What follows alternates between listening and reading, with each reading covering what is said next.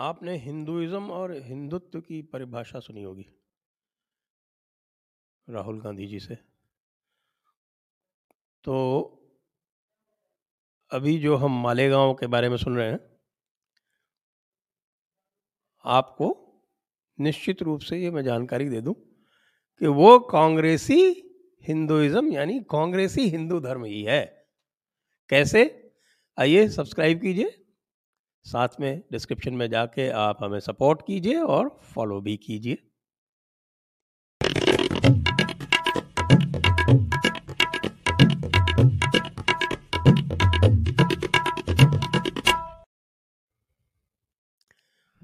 नमस्ते आप सभी को और आपने सुना कल क्या हुआ? कल मालेगांव ब्लास्ट केस में, यानी ये है Malegaon two Malegaon blast case में एक गवाह ने, जो पहले ही अपना जो एक सौ चौंसठ का बयान था, आप जानते हैं, दो तरह के बयान होते हैं।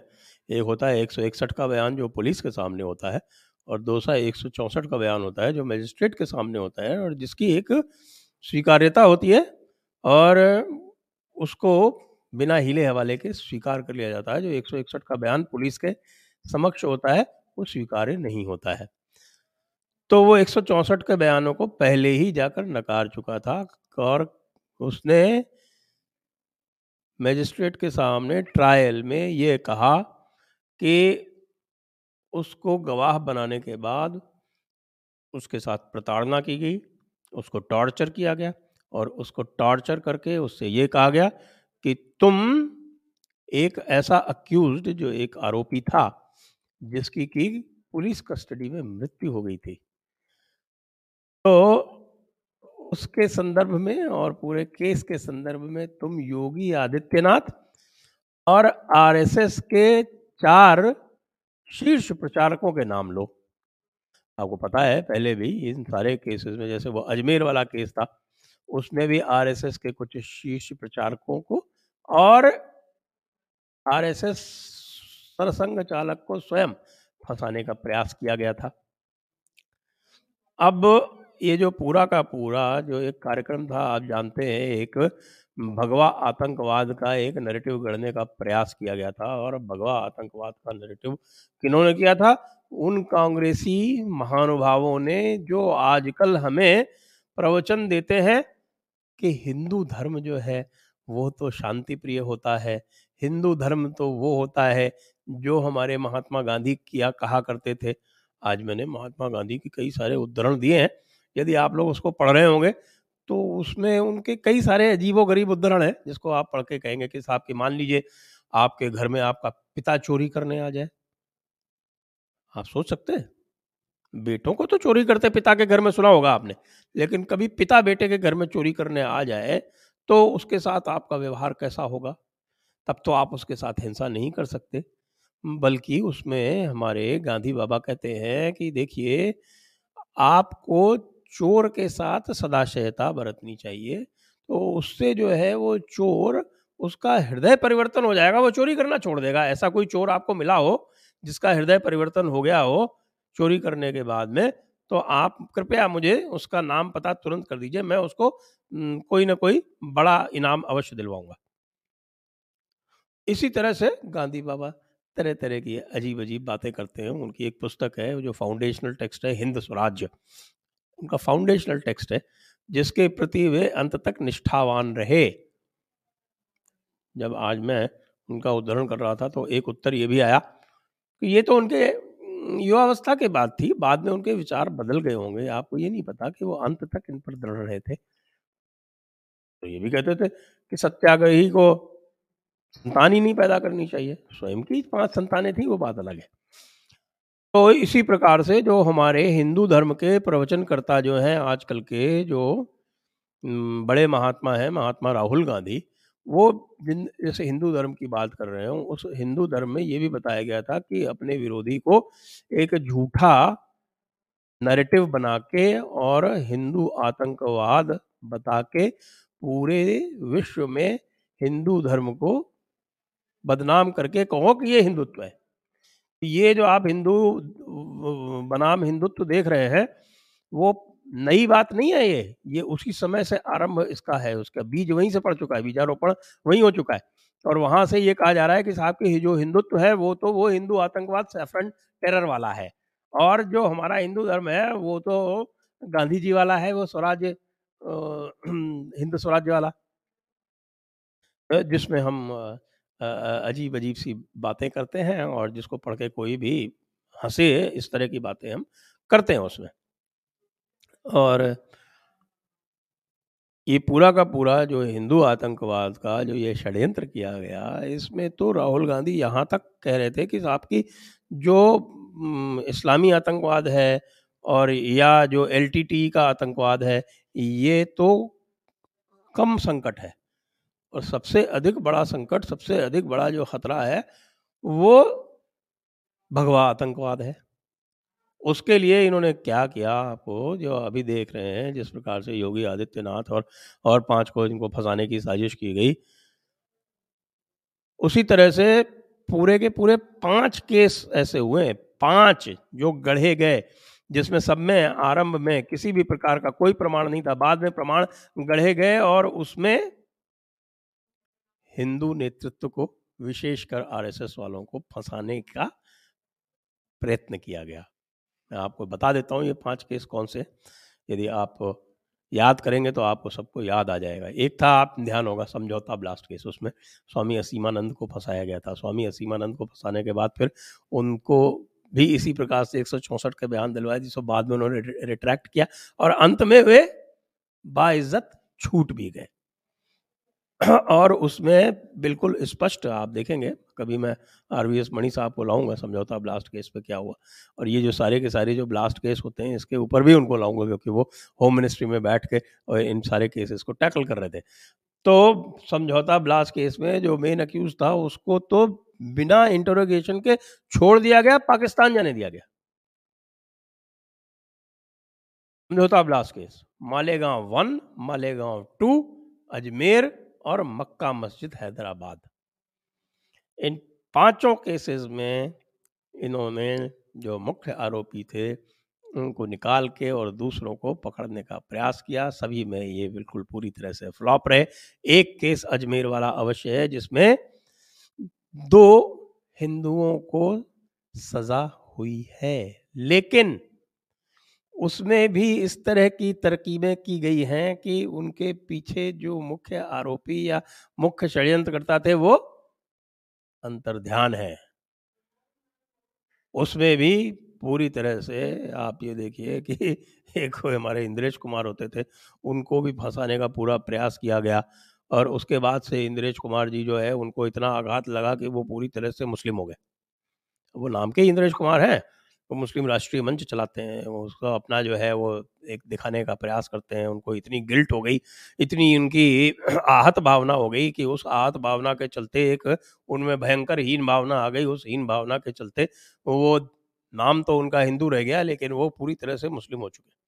और मुस्लिम होके आरएसएस में घुस के उसको भी पूरी तरह से उसका इस्लामीकरण करने में लगे हुए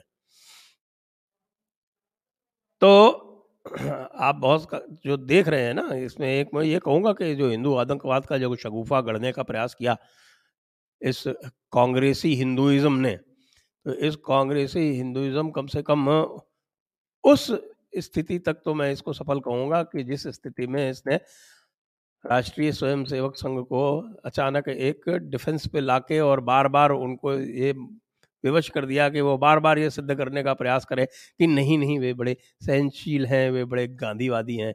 मैं बार-बार उनसे कहता हूँ कि इस गिल्ट से बाहर आइए, इस अपराध बोध से बाहर आइए। यदि आप नहीं थे और हमको सबको पता है कि आप नहीं थे, किस प्रकार से विशेषकर जो मालेगाँव वाला जो ब्लास्ट केस है, उसमें साध्वी प्रज्ञा को किस तरह से फँसाया गया, कर्नल पुरोहित को किस तरह से फंसाया गया, किस तरह से आरडीएक्स प्लांट किया गया, हेमंत करकरे और परमवीर सिंह ने किस तरह से अत्याचार किए, टॉर्चर किया और टॉर्चर कर करके कन्फेशन निकालने का प्रयास किया और पूरी की पूरी आरएसएस लीडरशिप को एक तरह से यह बताने का प्रयास किया कि लश्कर तैयबा और आरएसएस जो है वो एक समान है। आज भी पाकिस्तान देखिए, पाकिस्तान में जब बात होती है तो वो लश्कर तैयबा और आपके जो उनके दूसरे जो हैं हिज़्ब हिजबुल मुजाहिदीन इन सब की तुलना आरएसएस से करते हैं।